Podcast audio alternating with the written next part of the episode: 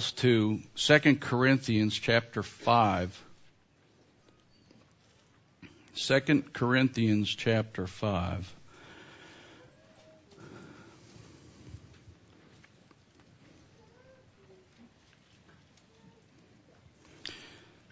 I was in the office a little bit earlier, and I'm probably not supposed to be in there because I overhear Brother Tom and Brother Rudy talking. And uh, it was kind of just mentioned offhand that in this day and age, Christianity lives as if God is small. And not so much that they're not only unwilling to trust Him for pretty near anything, but they don't live as if He's God. They live in a way that's uh, shallow, irreverent, they call themselves Christians, and I don't judge them. I, I don't know, but it's obvious if you ever visit somewhere else. That's one thing that I found. If I go uh, anywhere else and I visit a church, either with other family or you know whatever you would do if you go away somewhere, is is to and, and I don't mean to say this wrong. I'm not trying to be judgmental in a sense that I know their heart. But when a good majority of the people, and especially people you're sitting next to, are wearing, you know, uh, running pants and flip flops on a Sunday morning, or shorts and flip flops, and different attire that just reflects to me something's not really right in their attitude. It's not that I'm, you can't make a judgment. Some people come to church here probably in the best clothes they have. And it really isn't about cleaning up the outside, is it? But the outside does reflect. The way we live our lives reflects who we are. And there's no two ways about that one. How you live is an expression of who you are. This church, this assembly of people is an expression in this community of what we believe and who we are. Whether good or bad. There's no two ways about it. We're not, we're not fooling anybody. It's just the way it is. So in 2 Corinthians, if you're there already, we're going to start in verse 14.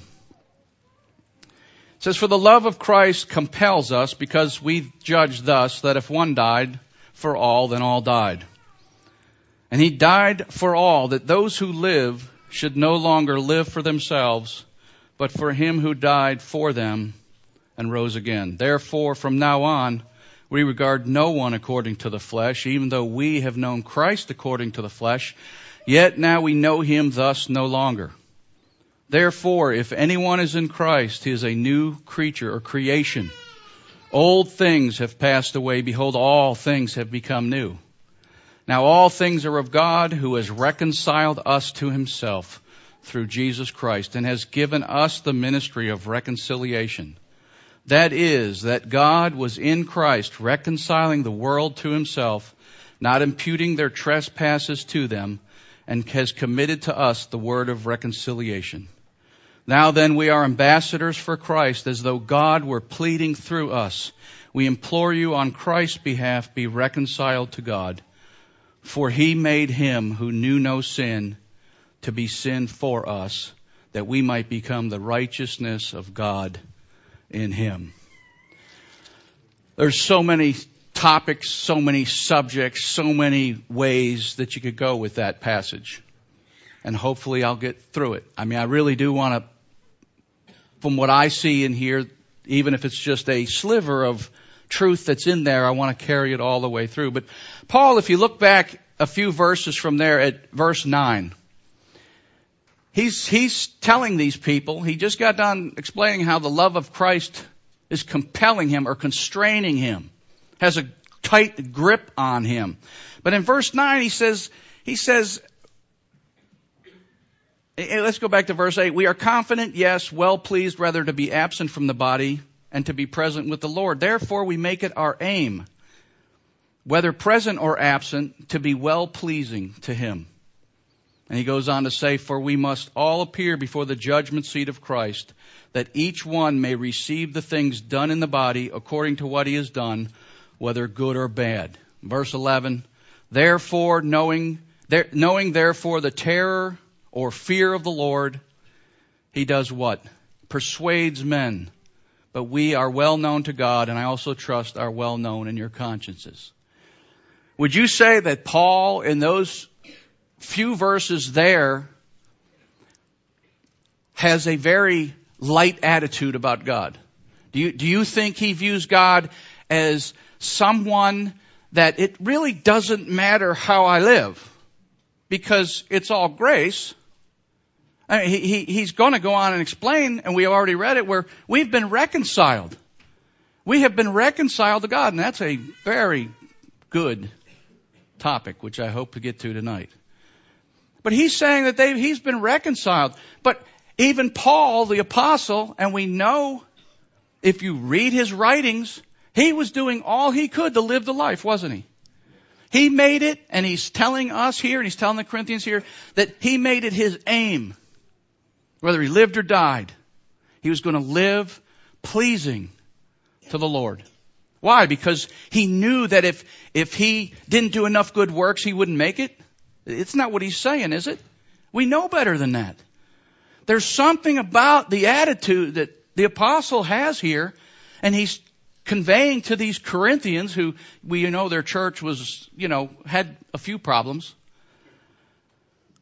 But he's conveying to these people that listen, how you live does matter. Nobody in this room will ever do enough good works to attain the righteousness in which only Jesus Christ provides for us. But there's something in this passage that tells us that we should be living right. There's a lot of motives for living right. Some people live right because they really do. They think they're earning their way to heaven. They think that by a lot of good works and good living, they're gonna, you know, store up enough points. And we'll see in a, in a little bit here, it doesn't matter how many points or how many good things we do, we can never reconcile the account. We will always come up short. It's not about good works trying to attain salvation. It is about knowing the God in whom we live for, who we are saved by, what He's like, and how He will judge His people. So Paul in verse, he does say in verse 10 that we all are going to stand before or appear before the judgment seat of Christ. And that's thought to really be believers only. But there's a judgment coming regardless for all. There's a judgment coming. The whole world wants to believe there's no judgment, and that's why they live the way they do. But there will be an accounting, won't there? But when it comes to that verse there, one person wrote it, wrote in explanation or a, a, a sentence or a paragraph too about that verse. He said the teaching about the judgment seat before which all believers must come reminds us that we have been saved not for a life of aimlessness or indifference, but to live as unto the Lord. This doctrine of the universality of the judgment of believers preserves the moral seriousness of God the sure prospect of the judgment seat reminds the Corinthians and all believers that while they are righteous in Christ by faith alone, the faith that justifies is to be expressed by love and obedience and by pleasing the Lord. Can you agree with that? Maybe not. I do. There's something about justifying faith that causes us to live a certain way. I mean, we all know this. Faith without works is dead. There is no such thing as faith without works. But in verse 11, Paul says this. He says, he says this, knowing therefore the terror, or your translation probably says fear of the Lord. And that word there for terror or fear is phobos. It really does have the idea of almost an alarm, a, a fear, not just this, just a reverential awe that God is bigger than me. This is, this is Paul telling these people, knowing therefore the terror of the Lord, we persuade men.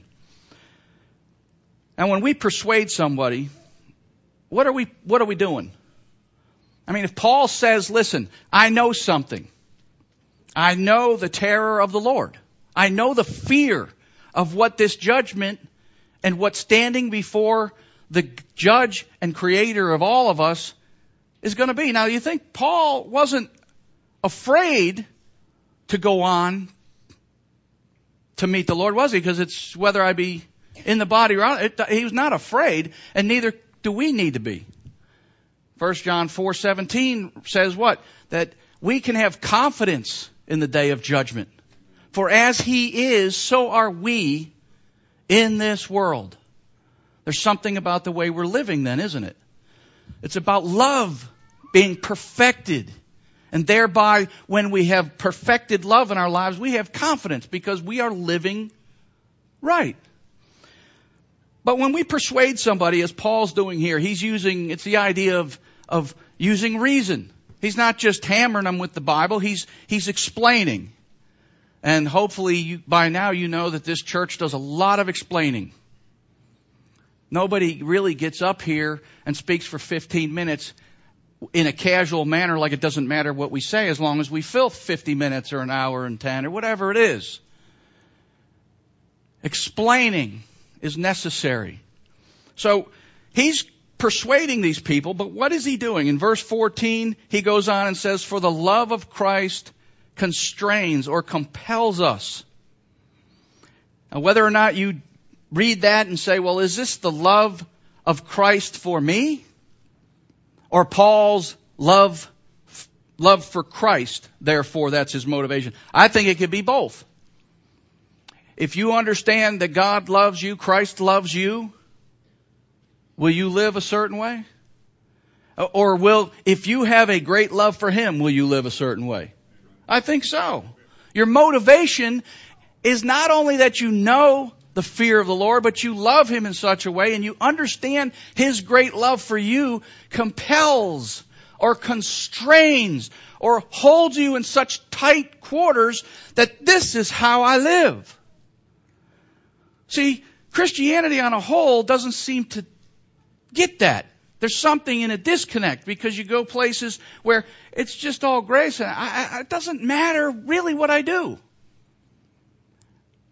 It doesn't matter how I live. It doesn't matter how I present myself to the world. It does not matter.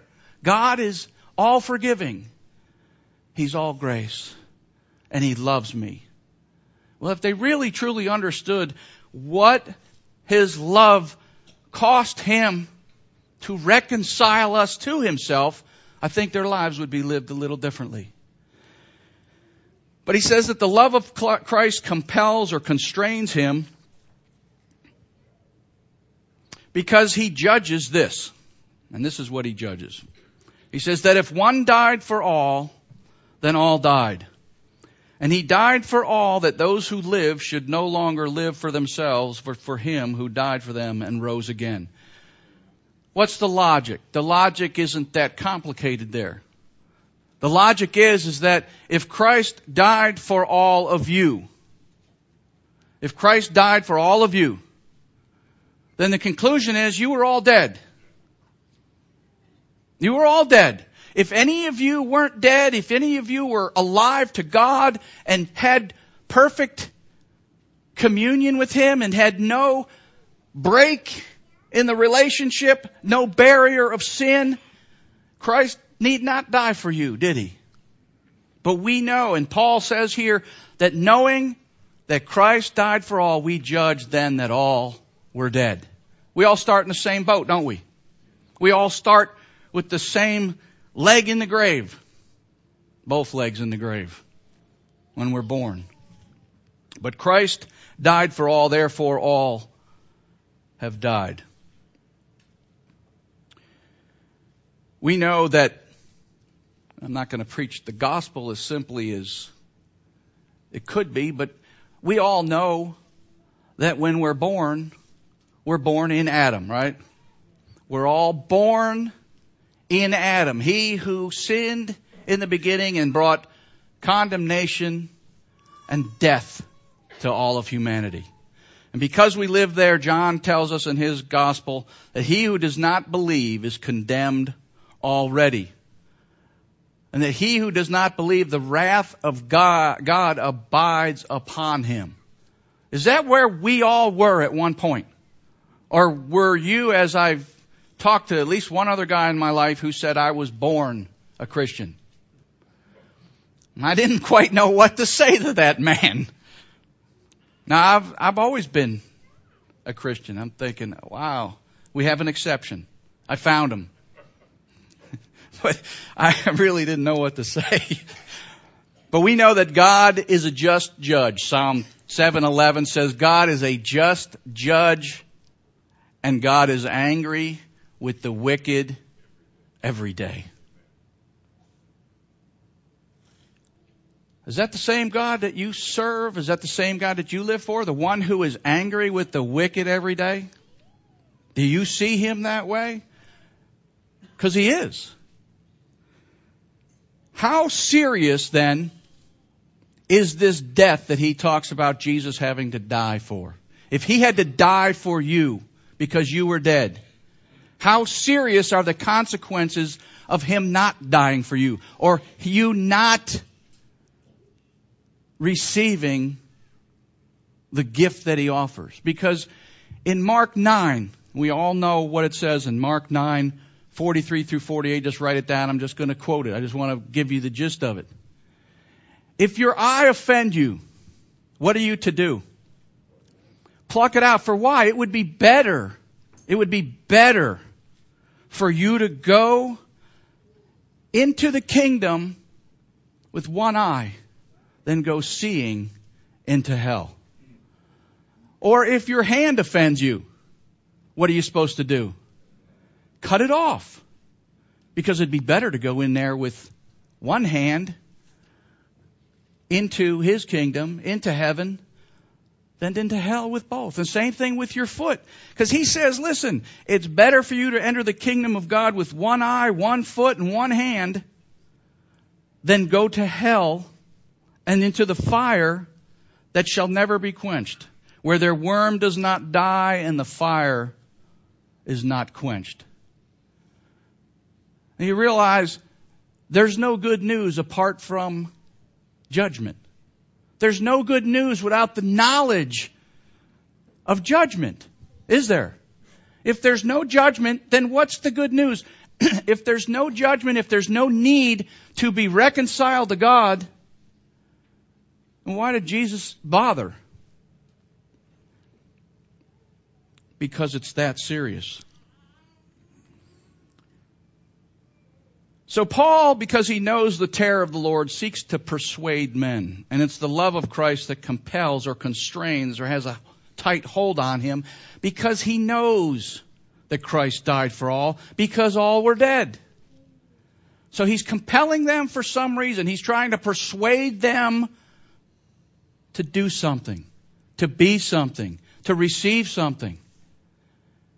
Because the terror of the Lord is nothing we take lightly. I hope you don't. I hope it crosses your mind once in a while of the seriousness of what it will mean one day when you by yourself will stand before Christ and give an account for everything you've done with your life, whether good or bad. Is that trite? Is that trivial? Does that mean nothing to us? Is that just, well, you know, it won't matter. Jesus loves me. It's not about my sins condemning me to hell. So it really doesn't matter. Well, yes, it does.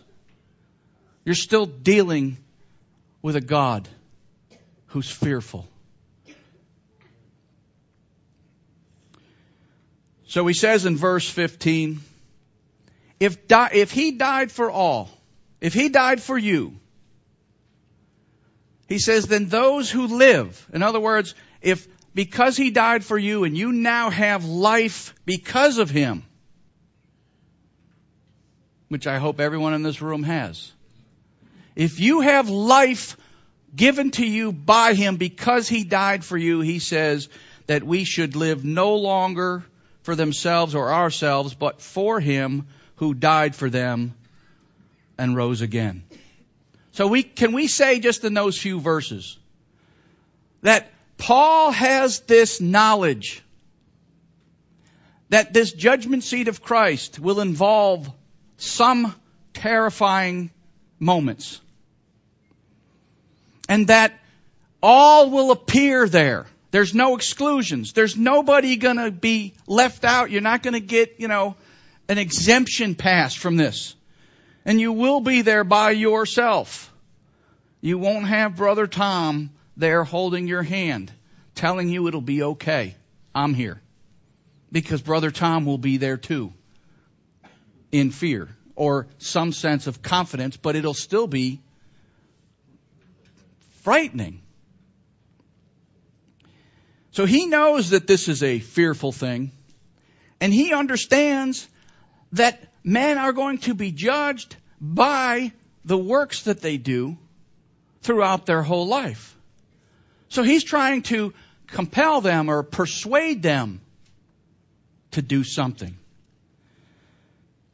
So in verse 16, he says something kind of interesting, I thought. Therefore, from now on, we regard no one according to the flesh, even though we have known Christ according to the flesh, yet now we know him thus no longer. Paul's estimation of people, if, if you, if Christ, if you were dead, if Thomas was dead in his trespasses and sins, and Christ died for him and made him alive. Should I then have an estimation of him based on carnal, worldly estimations, or because he has been bought with a price and he is now one of God's children, what's my estimation supposed to be then of him? Paul's saying, listen, I, it's not that he didn't know who men were in the flesh. That would be ridiculous to think like that. He didn't, he didn't, uh, it's not that he didn't know, but he didn't regard or he didn't estimate people based on who they were in the flesh. He was basing it on the fact that they were all dead. Everyone was dead and Christ had to die for them. And now I don't estimate them as a Jew, a Gentile, a Crete, whatever you want to call them. He wasn't making those kinds of estimations of who they were. He wasn't looking at him going, you're from the south, you're from the north, you're from the east, you're rich, you're poor. None of that mattered. He's saying, listen, if all were dead and Christ died for all, and now those who live are because of Him, I don't judge or place an estimation on them based on fleshly values. But he goes on to say what? He says, even though, he says, even though we have known Christ according to the flesh, yet now we know him thus no longer. Does that mean Paul, of course, Paul heard of Jesus? Is he saying that, that he didn't know who Jesus was in a natural sense? He didn't understand that Jesus was a Jew from, from Nazareth? What's he saying? He's not even placing that estimation on Christ who died and rose again. He's saying, even though we have known Christ according to the flesh, yet now we know him thus no longer. It's not that he didn't know of the historical Christ. Paul, as the Jew Pharisee of Pharisees, religiously zealous, would have estimated him how in the flesh? How would Paul have estimated Christ if he would have seen him on the street and heard his teaching? He'd have been like all the other Pharisees, right? Who placed their estimation and said, what? Another crackpot. Another common man that's out there leading the people astray. And you know what? When he died on a cross, he got what he deserved. That was his estimation in the natural. And that was our estimation of Jesus Christ in the natural. We looked at him and thought, yeah, he's a good man. I mean, I'm talking about before you were saved, before God opened your eyes and you knew him differently. But you judged him as just some wonderful prophet, maybe? A great teacher? Maybe the cross didn't make a lot of sense to you? And here's the reason. When we look at things in the natural, when we judge things and we judge each other purely by natural means, and we only see events in people's lives, when we view the events of Jesus' life, his birth, his life, his death, his resurrection, his ascension, when we were to view all those as events, they mean nothing without interpretation. They just become events. There's just another man died on a cross. But Paul now knows more than just a natural estimation of Christ. And I hope everyone in this room knows Christ with more of an estimation than just the natural. Because I think there's too many people sitting in churches that know of a historical Jesus, but they don't know Him and what He's done and the impact that all of His life, His death, resurrection, ascension, His place in heaven now means very little. It does not affect the way they live because they have no real knowledge other than yeah, I know Jesus. I can read about Jesus in the Bible. I read my Bible, and it says that Jesus died on a cross. And they can nod when you explain things to them. But how easy is it for all of us to do that? You make an estimation based on an event, but we don't know what that event really accomplished. And I know for myself that when it comes to the work of Christ, his life, His atonement, His, His ascension, His resurrection. I know enough to believe in Him and place my trust in Him. But you know what? Every time I study or read about it, there's more to know. There's a greater impact that should be on our lives because I believe that what Jesus did from His birth to today probably has far more reaching impact than we may ever know. It was a massive undertaking, wasn't it? For God to rescue pitiful, wretched souls like us. It wasn't snap his fingers and we made it. It required him sending his son. So events without interpretation are just that. They're facts. So Paul is saying, listen, I, I know of the historical Christ. I know of the events. But I don't know him that way anymore. I know something about those events. I've had a revelation of what those events mean to me. So I no longer judge others simply by their flesh or by their status in the world or who they are or what they've done. I view them as souls that have been bought with a price. So what does he go on to say after that? He says that he no longer knows Christ according to the flesh. So then verse 17, which we all know. Therefore, therefore, if anyone is in Christ, he is a new creation or creature. Old things have passed away. Behold, all things have become new. And that's my title. Behold, all things have become new. He now knows Jesus and all the events in his life, and he understands what's been done. Therefore, he can say, listen, because of what Jesus has done, because he came to earth, entered into this pitiful dark realm,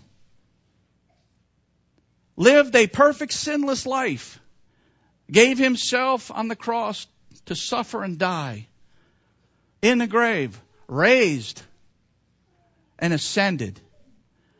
He can now say, therefore, if you or me or himself or any of us in here are in Christ, we are a new creation. Why? because he knows what Jesus has done. And if you're in him, and I know that's a very big subject, but if you're united to him in his work, You are a new creation. You are altogether new. You couldn't be in Him and not be a new creation. Because that's how we know Jesus. We know what He's accomplished. We know what He's done. We can't say that we are in Christ and live the way we want. Doesn't he say we are a new creation? If you're a new creation, that implies something that's never been before. It says, old things have passed away. Behold, all things become new. Something has got to give. Something has gone away and something is now all new. Or Paul's a liar. One or the other. Something's not right. We're gonna, we're gonna agree with that, right? That any man who's in this Christ that Paul's knows now, not in a historical sense or in just a matter of a bunch of historic events, but anyone who is in that Christ that Paul knows is a new creation. There's something altogether different about him because there's altogether something different about Jesus Christ.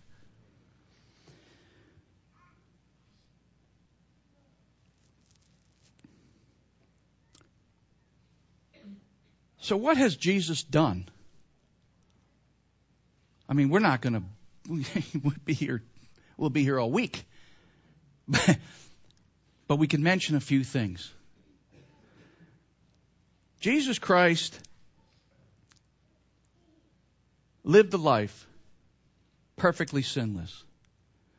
Gave that life on a cross. Died to bear the sins of you and me. Went to the grave for three days, but God rose, raised him from the dead. Justifying, vindicating that everything he said he was and did was right and true. He conquered death. I always like when after his resurrection, he would meet the disciples, they were amazed. Well, they knew who he was, but what they're really looking at is Here's a creation. Here is a man. Here is a new man.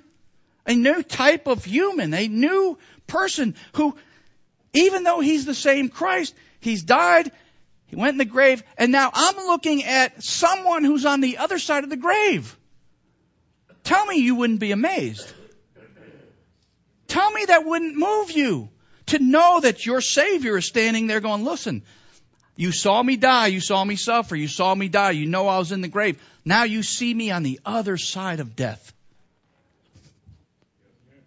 If I'm in Him, I'm, the, I'm on the other side of death then.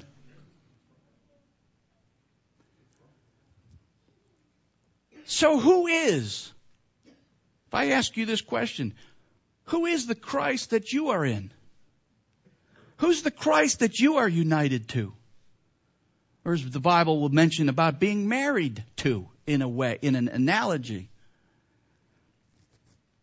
Are you married to this one who has accomplished all these things and therefore you are now benefiting from all that he's done in every way? Or do we just say, yeah, I'm in Christ? Well, there's something powerful about who Jesus is and it should be in our lives. So when, when the Bible talks about Jesus, 1 Corinthians 15, the resurrection chapter, he talks about, Paul talks about Jesus in relation to the first Adam. Right? The first Adam was made a living soul. Right? The first Adam was created by God in the image of God. Was given life by God, right? I mean, we know in the beginning that everything was good, right? We don't even know what that, we, we've never known that. But here, the first Adam, it says, was made a living soul. The last Adam is made a quickening spirit. The last Adam implying what? That this is a altogether new humanity. This is Jesus Christ coming to earth, being born as a baby, growing as a child, becoming an adult, being baptized in the Holy Spirit, filled with the Spirit in the Jordan, being tempted in all points like as we, yet without sin. Identifying so closely with us that when he died, it says we died. When he rose, we rose. It says, it tells us that he is altogether a new generation of humans. This is the restoration that the Old Testament was talking about. This, this bringing back of everything to new. You really think God was going to let the devil win? I mean, did you really think he was going to go, huh, it's all messed up in the garden, it's over? Never mind. He didn't do that, did he? Everything is about him being glorified in the making things new, the reformation or the restoration of all things back to what he designed and planned. When he says, listen, I do a new thing in Isaiah 43. I do a new thing. Or I'm going to create a new heavens and a new earth. When he says that anyone who is in Christ is a new creation or a creature, what does that mean to you? I hope it means more than what most people in Christianity sees it as. Virtually nothing. They just, it doesn't, it just means my past is forgiven and um, that's it. I'm good. I think we're doing Jesus a great injustice if that's all we do. Because He wants to be lived through us as we are in Him. So if He is, if in Him we then are a new creature, and it says that old things have passed away and all things become new. Now we know that our bodies didn't become new yet. We know that our minds didn't automatically become new yet. But God's not done, is He? He didn't just save you to go live in the way you want, like it doesn't matter. We're part of a bigger picture if you, if you believe it or not. There is a gigantic plan of which we are a tiny part of. But it's all about Him restoring everything to the way it was, to His glory. So the old things, and I'm only going to mention a few because we don't have time. I forgot to start the stopwatch. But our old man in Adam, our sin nature was dealt with. This is, this is something Romans 6 you wouldn't know that just from seeing a man die on a cross, would you? You wouldn't know that just by observing the event of a crucifixion. You wouldn't know that just by watching him be placed in a grave. But how do you know that when you are united to him, you're united to him in his death and your old man was crucified with him? Our new man in Christ if you're buried with him in his likeness, aren't you going to be like him in his resurrection? Aren't you, when you're baptized, isn't that the scripture we always use? You, you die in him and you're raised to newness of life. It sounds like some kind of living has to happen after that. No? Some kind of life is going to happen after that. Something's going to happen. How about our slavery to sin? Our bondage to sin? Romans chapter 7. We now we have freedom from sin. Roman or Hebrews, oh, the book of Hebrews. Should study it sometime. There's so much in there about the old and the new. But you have the old priesthood. The old priesthood is the old. The old priesthood, the Levitical priesthood, where priests were sinful in themselves and died and had to be replaced. That's the old Levitical priesthood is now replaced by who? Jesus, who's after the order of Melchizedek, who lives forever.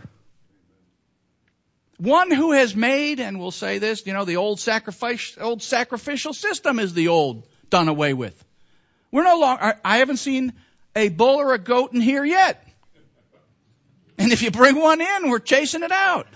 Because there's only one once for all sacrifice that now replaces all that, has fulfilled all that.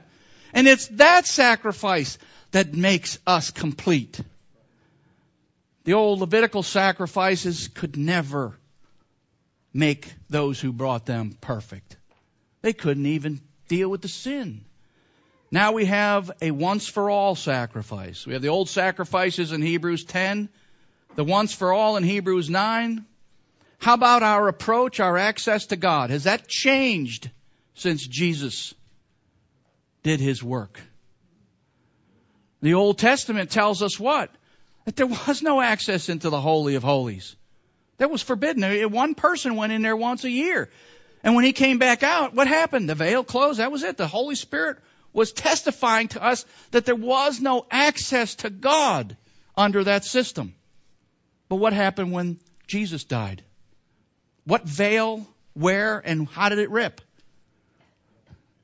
The veil in the temple was torn in two from where? Top to bottom. That means we now have, because of His blood, access into the Holy of Holies. We now can come boldly to the throne of grace. Is that a new thing? It is a new thing.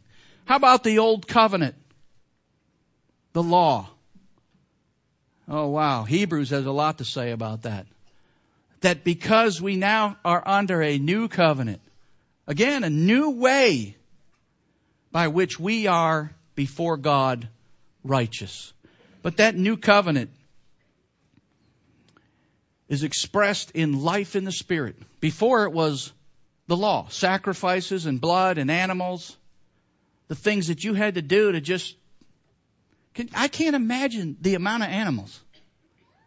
I can't imagine the amount of reminders of how sinful I am bringing this thing. I don't know how many times. It must have been incessant amount of animals. Just the reminder of how sinful we are by constantly bringing these animals leaves you with a conscience that just says, I'm guilty. Jesus comes, offers himself spotless, and he goes into the Holy of Holies with his own blood and makes a once for all sacrifice. That's new. That's a new way. I've already mentioned the first Adam, which brought in nothing but sin and death and disorder on the earth. The last Adam is the restoration of what was lost man's glory and dominion over his creation.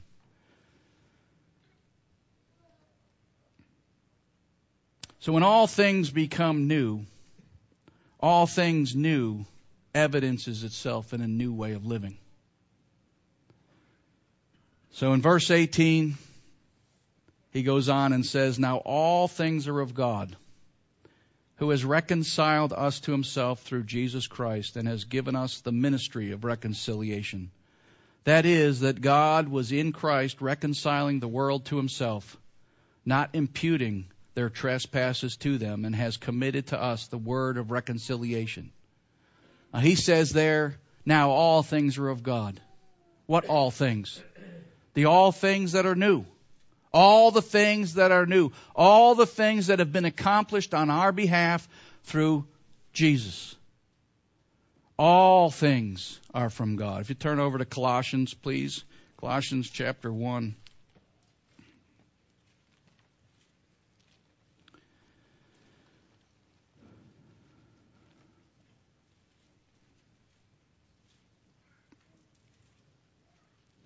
Colossians chapter 1. And we talk about all things. We're talking about all the things that are new. In verse 13, he says, He has delivered us from the power of darkness and conveyed us into the kingdom of the Son of His love, in whom we have redemption through His blood, the forgiveness of sins he is the image of the invisible God, the firstborn over all creation. And by him all things were created that are in heaven and on our earth, visible and invisible, whether thrones or dominions or principalities or powers. All things were created through him and for him. And he is before all things, and in him all things consist. And he is the head of the body, the church, who is the beginning, the first, who is the beginning, the firstborn from the dead, that in all things he may have the preeminence. For it pleased the Father that in him all the fullness should dwell, and by him to reconcile all things to himself by him, whether things on earth or in heaven, having made peace through the blood of his cross. And you who were once alienated and enemies in your mind by wicked works, yet now he has reconciled. Now, if all things are of God, if all these things are, if, if all things, if all things are of God, all these things that are new, are you included? Are you included in all these things of God that He has, what does it say in Colossians? Reconciled to Himself through Christ. You know, I started this study with the, just, I just, there's very little in there, there's enough in here, but the idea of being reconciled is a big deal. It's a big deal. But reconciliation, God Himself has reconciled all things. And if all things are of Him and we are now a part of Christ and all the new things, we are part of that plan. We are part of that reconciliation of all of the things that are going to be restored. So, if all things are being reconciled, and in Romans 5, we can just write it down, I'm just going to read it. He also mentions there that if for if when we were enemies we were reconciled to God through Christ, much more having been reconciled, we shall be saved by his life. Now, I know none of you in here was an enemy of God. Yes, you were. It says we were all enemies of God. Even the wonderful Pharisee, the Apostle Paul, as zealous as he was, was an enemy of God. And yet God reconciled us while we were what? Trying harder? No. He reconciled us while we were enemies. Tell me there isn't a great love involved in there. Tell me there isn't something that God will get glory from when we stand at the judgment seat of Christ and we have been in Him and we've participated of all He has provided for us and we have now lived right and God judges us and God can say, Well done. These are my people. Look, they did good things. These are my redeemed. I provided for them everything they need. I made them new creations. What pleasure and glory will that bring to God when you and I can stand there and say, I was in Christ and I lived my life pleasing because of what He's given and done for me. And God can go, I'm, I'm glorified in that. He's glorified in that. He's not going to be glorified in sending people to hell.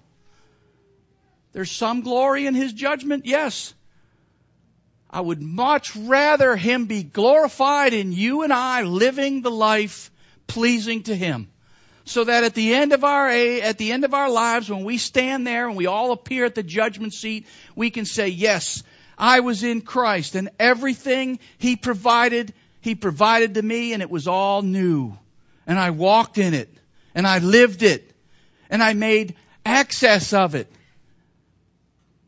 And my life was an expression of love to him you don't think he'll be glorified in his children that live well, that do good deeds? You should be motivated by that. So when we think of when we think of being reconciled, A reconciliation implies, first of all, an alienation, a separation. I mean, if you, if you're told in the Bible that if you come to the altar and you know a brother has something against you, what are you supposed to do? You leave your gift at the altar and you go do what? You're reconciling with somebody who has a difference there. There's a problem, right? You're reconciling a relationship. Husbands and wives. How many times have you heard the term irreconcilable differences? Yeah, whatever. It's an excuse to get a divorce, isn't it? It's just an excuse. Irreconcilable differences. But in the Bible, we're told that if a wife leaves her husband, she's to stay single or be reconciled to her husband. That's the only options. Reconciliation involves something that at one time was a relationship and there was a union and an agreement and now there's none. There's a some, there's something blocking. There's an offense. There's something hindering a relationship. So when we're reconciled, it's a literal sense. This is what Webster says reconcile means. A literal sense is to call back into union. And Vines likes to say a change or an exchange. A change from enmity to friendship means to reconcile. Now, I don't know about any of you, but I know at one point I was not reconciled to God. I, I couldn't. There was no way. I mean, do you understand that on your best day for a week straight or a month or a year, you could never be reconciled to God. You could never reconcile yourself. You could never bring your account up to the level that was necessary for you to be in union with God. And I had a dream a couple of weeks ago. I don't know if I had started looking at this, but I had a dream. It was one of those dreams where you have it and you kind of wake up startled because it seems so real that it was almost terrifying. I don't know. I'm not saying it was spiritual. I'm just saying. But this dream was, is that I had got, I was down in a pit and all the walls were pitch black. And I could see some light at the top. It was like a well kind of a thing and I'm clinging to the sides. And I thought, all I got to do is climb up to the light. I just got to get up there. And every time I'd reach for something, the walls would just disappear and crumble. There'd be no grip. And the harder I tried, the further I slid down. You want to talk about terrifying? I woke up terrified, but I woke up like this. Lord, save me! Because I realized that was going to be my only way out. But, you know, you wake up and you think, that's religion. That's humanity. That's people who think they can just, I'm good and I just kind of reach my way up. But you know what? There's nothing there. They're slipping further and further down. They have no way out of that pit.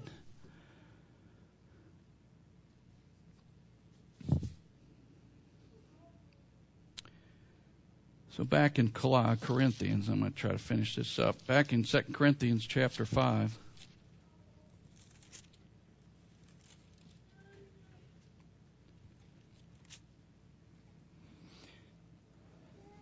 We've already read that if when we were enemies, we were reconciled to God in Romans 5. And how in uh, Colossians 1, it says, And he reconciled all things to himself, and you who were once alienated and enemies in your mind by wicked works, yet now he is reconciled in the body of his flesh through death. The first thing we know about this in verse 18 is that the reconciliation of us to God is initiated by who and who alone? It has to be God. It always has been God. He's the one. While you and you and you and you and you and me were enemies and sinners, He reconciled us to Himself. We didn't need to reconcile Him to us, did we? Did He do, did He ever change? No, we're the ones that got, you know, the balance just, you could never get it reconciled. So how did He do it? He reconciles us through His Son. It says in verse 19 that it is that God was in Christ reconciling the world to Himself, not imputing their trespasses to them, and has committed to us the word of reconciliation. To just think about that once a day, twice a week, to remind yourself of the good news, the gospel, which is the power of God unto salvation to those who believe.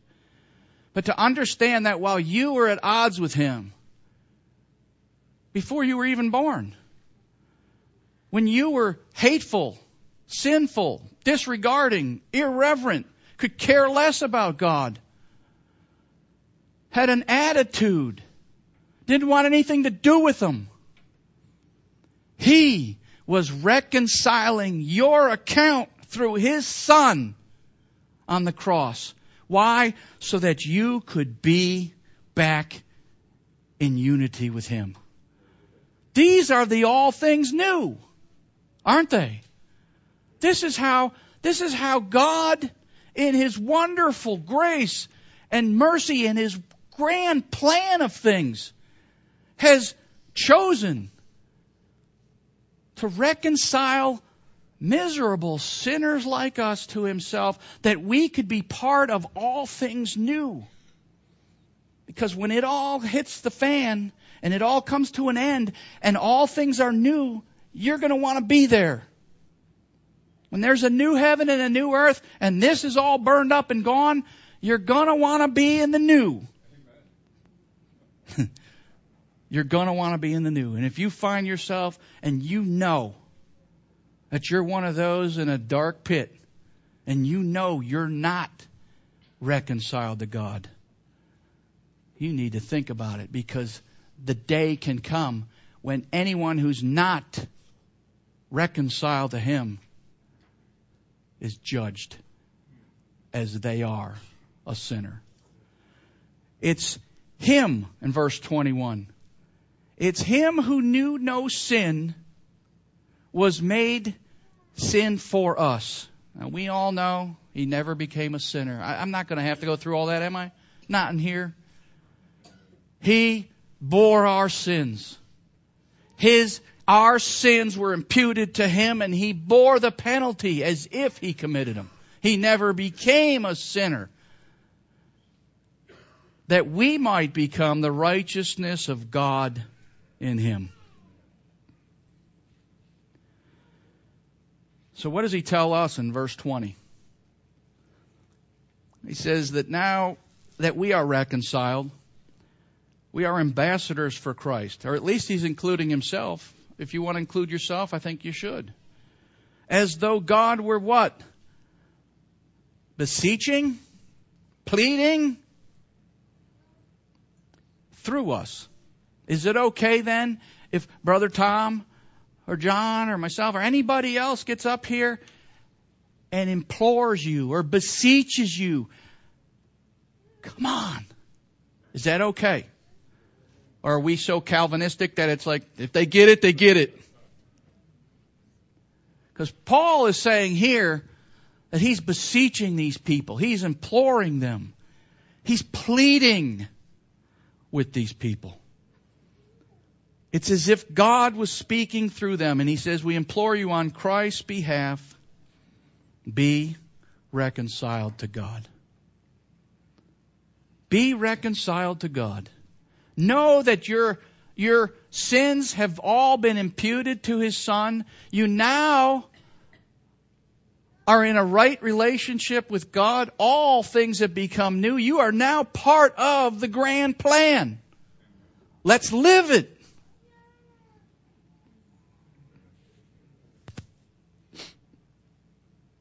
one more verse, if you turn there, chapter, uh, John chapter 17.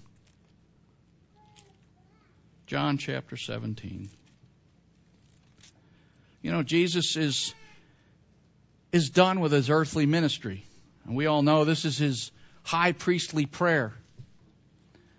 But I was looking at, I, heard, I guess Brother Tom read this a few weeks back, and I thought about, I just looked at this and I thought, this is, this is what Jesus came to do.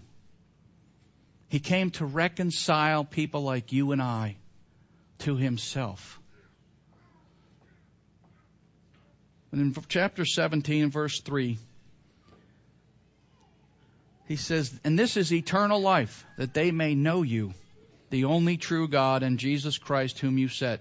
Whom you sent. I have glorified you on the earth, and I have finished the work which you have given me to do. What work? He hadn't gone to the cross yet. Finished what work? He finished the work of so identifying with you and I that he is now qualified to become our perfect sacrifice. He's finished the work. Verse 21. And he's praying for these and us that they all may be one as you, Father, are in me and I in you, that they also may be one in us, that the world may believe that you sent me. And the glory which you gave me I have given them, that they may be one just as we are one. I in them and you in me, that they may be perfect in one, and that the world may know that you have sent me and have loved them as you have loved me. Is it possible? Is it possible that what Jesus came to do was to do the work that God gave him to do, and that was to reconcile you and I to the Father? And is it therefore then not our responsibility to exhibit by our lives and by how we are in this assembly to the world that we are those who are reconciled to God? Because that's what I think, if we thought about it, that's how Paul sees it when he says, whether we live or die, we should live pleasing to him. You and I and this church, and we'll probably say it again, we are exhibiting to the world who we are in Christ. Are we exhibiting the facts that all things have become new, that we are in Him, and that we are one? He in us, we in Him, God in Him. I mean, you put the make the circle. But to be reconciled to God means we have all things new. We are part of His grand new creation. And Paul writes to these Corinthians, and I think to us, that we need to live like that, to be pleasing to Him. Amen. Let's pray. Father, we thank you for we thank you for all that you have done for us. We thank you for sending your Son to identify with us in such a way that as He is our pioneer, He is our forerunner who has made His way into and behind the veil, that we now have access to your very presence through Him. We thank you, Jesus, for all you've done. I just ask that you would, would sow your word into our hearts. Bless your word and cause it to bring forth fruit. In Jesus' name, amen. Stand up, please.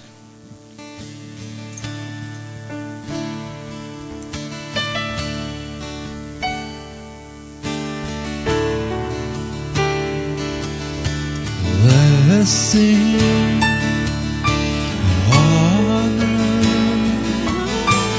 Glory to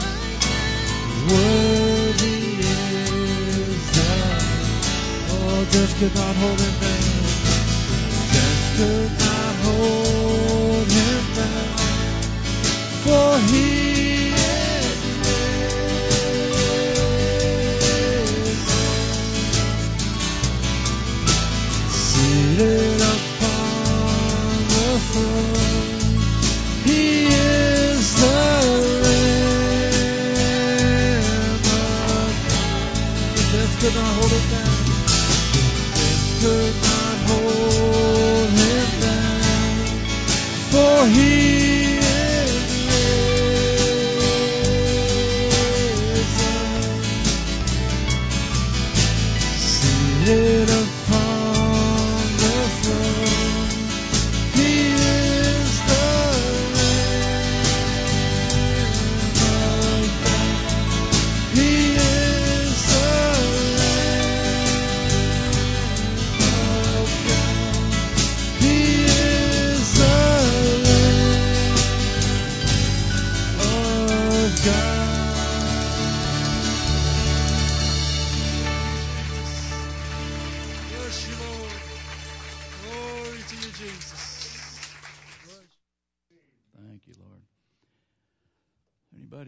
prayer for anything? Any announcements? Yes? Okay, we can do that. Anybody else?